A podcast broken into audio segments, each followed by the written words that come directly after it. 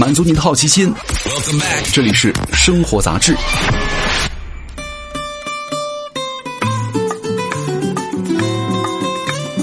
嗨，各位好，欢迎来到生活杂志，我是奥巴庆。今天来跟大家聊一聊中年男人啊，你们知道吗？中年男人的消费有多野啊？一天都能够卖出二十四万支口红的李佳琦，在双十一期间呢，给女粉们推荐了五百块钱的男士化妆品，却只卖了一千两百套。直播间满满的屏幕说什么啊？他不配啊！似乎管中窥豹的印证了一条著名的消费市场链：少女大于儿童，大于少妇，大于老人，大于狗，大于男人。看到了这条价值链呢，女人沉默，男人流泪。难道男到中年真的不如狗吗？大错特错了！你们知道吗？什么是男人的神仙水呢？白酒。什么是中年男人的第一大消费品呢？白酒。根据胡润研究院发布的酒类消费行为白皮书呢，高净值中年男性的消费前三名是酒类、电子产品和手表。那在喝酒的男性当中呢，四分之一都喝白酒。中年男性消费的礼物啊，选择还有点意思。数据表明，白酒的消费者百分之七十五都是男性，其中百分之九十二已婚，平均年龄三十七岁，大致勾勒一下中年男性的消费主体哈。而茅台加五粮液的市场份额呢，能够占到白酒市场的九成以上。中央出台的八项规定之后呢，公款消费的白酒比重已经不足百分之五了。那平均的消费价格在六百元，这个价格呢等同于女人的一瓶护肤品。咱们拿出白酒界的头牌茅台和护肤品界的神仙水来做个比较，一瓶五百毫升的飞天茅台官方售价幺四九九，一瓶两百三十毫升的 SK two 神仙水的官网售价一五四零。两瓶水啊，价格差异不大，甚至呢，从单位毫升来看呢，神仙水六点六九元一毫升，远高于茅台的两点九九元一毫升，对吧？那女性能花钱的假象就此产生了。但是当咱们拉出茅台公司的市值和这次天猫双十一美妆行业 Top One 欧莱雅集团的来比一下，惊人的发现，中年男人的心头好啊，茅台集团的市值高达一点五万亿人民币。而要卖面霜，又得卖睫毛夹。欧莱雅集团呢，市值区区是一千四百五十九亿欧元，大概是一点一万亿人民币。这个市值下面呢，包含的是什么？兰蔻啊，植村秀啊，YSL 啊，一系列的女人美妆品牌的总和呀，各位，对吧？都说女性能够花钱，怎么第一支出的美妆都干不过中年男人的白酒啊？卖给全世界女人的欧莱雅的市值，怎么就抵不过中年男人的一个茅台呀？男人的消费怎么可能会站在食物链的最低端呢？其实啊，在中年男人的权力游戏的餐桌上，对吧？能喝酒是一条迅速打通关系的罗马大道了，而高度白酒呢，则是这场交易最直接的利器了。有的时候呢，不能够爬上更高的职位，拿下百千十万的大单，都在酒里了。有人可能说，买茅台的人不喝，喝茅台的人不买。白酒呢，买来未必都是中年男人自己喝，主要呢用来送礼和宴请。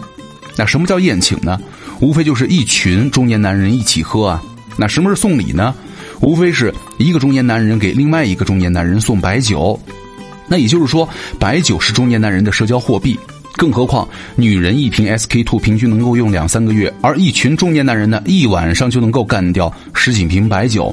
从单位消耗量来说，中年男人的支出远远高于女性。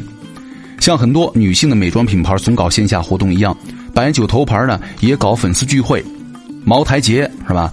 他曾经邀请了全球两千多名毛粉，特别设立了机场毛粉通道，凭借了毛粉护照，统一安排入住茅台国际大酒店。活动的时候呢，特意挑选在了重阳节的前夕，充满了对于中年男性年龄的尊重感。你满眼望去，头发一片稀疏，肚皮儿一肚肥男呐。男人从小到大爱玩的天性没有改变，只是人到中年爱玩的东西啊变得越来越贵了。知乎上有一个这样的问题哈，说自己弟弟呢花六千块钱配了个电脑，结果呢电脑评测性能得分是二十九万分，而她说她的老公啊跟她说他花三千块买了个电脑，评分却有六十万分。那提问者怀疑自己的弟弟啊被电脑奸商坑了。但是呢，网友却发现，他弟弟六千块钱买这个配置的电脑呢，完全不亏。那么，老公三千块的电脑怎么回事呢？可能两种情况：第一，三千前面可能被抹掉了一个一啊，可能这个东电脑呢值一万三，他少说了；或者是呢，单位不是人民币是美元，跟老婆谎报了买电脑的价格。这个场面可能你似曾相识吧？你妈问你新买的鞋多少钱呢？两千块的原价你不敢说，你心虚谎报两百块是吧？你妈就翻了个白眼，这么贵还两百块这破鞋。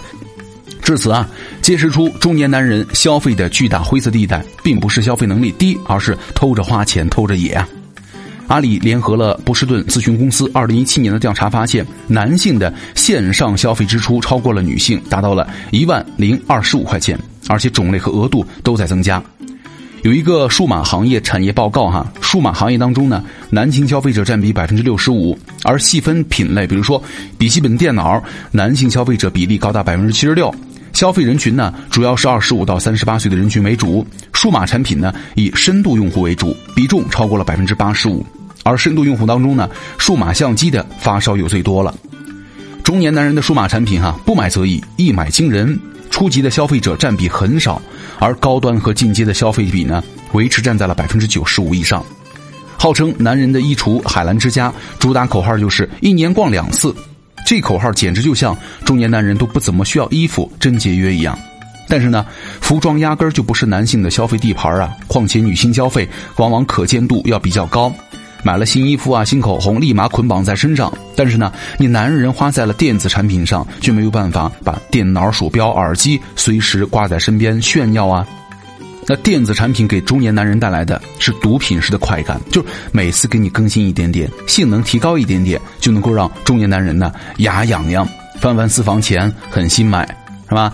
都说女人的衣柜里永远少一件衣裳，而中年男人的书桌上永远少一件电子产品。步入中年的九零后男人呢，豁然发现自己曾经熬过的夜、加过的班都随着头顶的毛发随风而逝了。于是呢，现在植发行业也开始越来越火了。曾经啊，记得有一个中年的程序员把加两千小时班才能够做一次植发的话题呢送上了热搜。从生姜水到黑芝麻毫无效果，痛定思痛，他决定植发。